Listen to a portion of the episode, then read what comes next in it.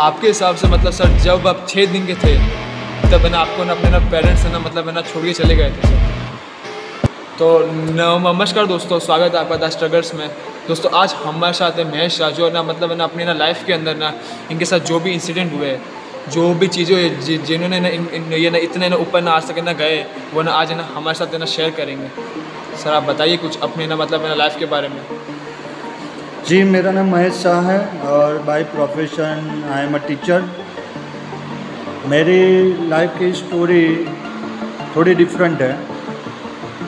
When I was six years six days old because of some family problem my mother and father left me to my grandmother उनके बीच में होगा उनका कोई problem तो दोनों अलग हो गए और मैं रहा अपनी दादी के पास।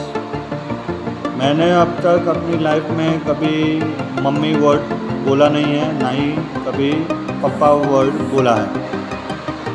और छः दिन का लड़का जब उसके मम्मी पापा नहीं होते हैं तो किस तरह से दुनिया को देखता है, क्या समझता है, किस तरह से रास्ते निकालने पड़ते हैं वो सब मैंने प्रैक्टिकली सीखा है बहुत सारे प्रॉब्लम्स आए बहुत बार इंसल्ट भी हुई बहुत गलत रास्ते भी मिले। कभी आपको ऐसा मन हो कि हार मान लो?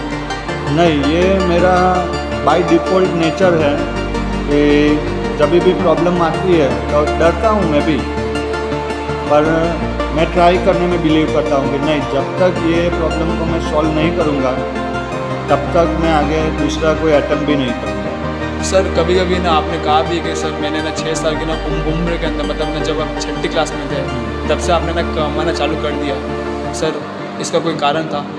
ऑब्वियसली अभी जब हमारा फैमिली बैकग्राउंड बहुत वीक था और पैसों की तो ज़रूरत होती है तो वो टाइम पे ऐसा लगा, एक मैच्योरिटी आ गई थी कि वैकेशन में खेलने से तो कुछ मिलने वाला नहीं है। और तब तक इतनी समझ भी नहीं थी कि मम्मी पापा के यहाँ नहीं हूँ। और जब ये रियलाइज़ हुआ तो फिर एक स्टैंड बनाना ज़रूरी था।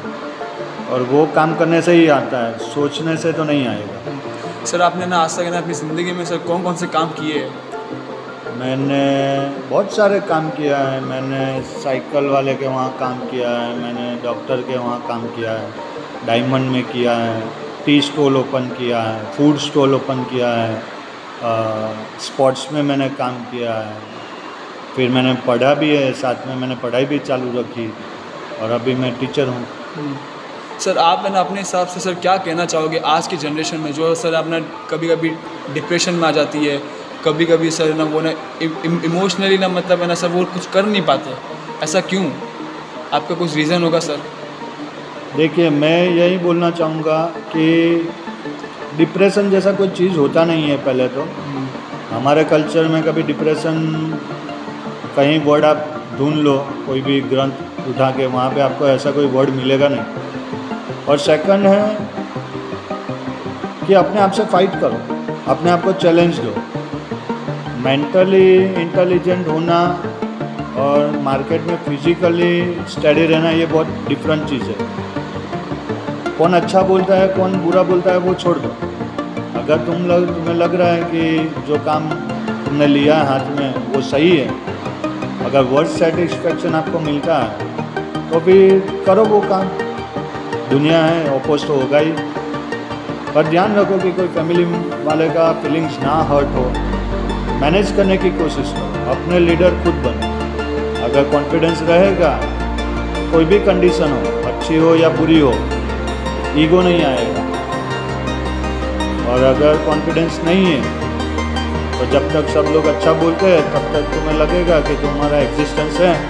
जिस दिन लोगों ने अपोज करना चालू कर दिया तो फील करोगे कि लॉनली हो और अकेला दिमाग शैतान का घर होता। है तो सर आप है ना अपने हिसाब से मतलब ना आज की जनरेशन को ना ऐसा ना क्या कहना चाहोगे? क्या मैसेज देना चाहोगे कि कुछ दे दोगे सर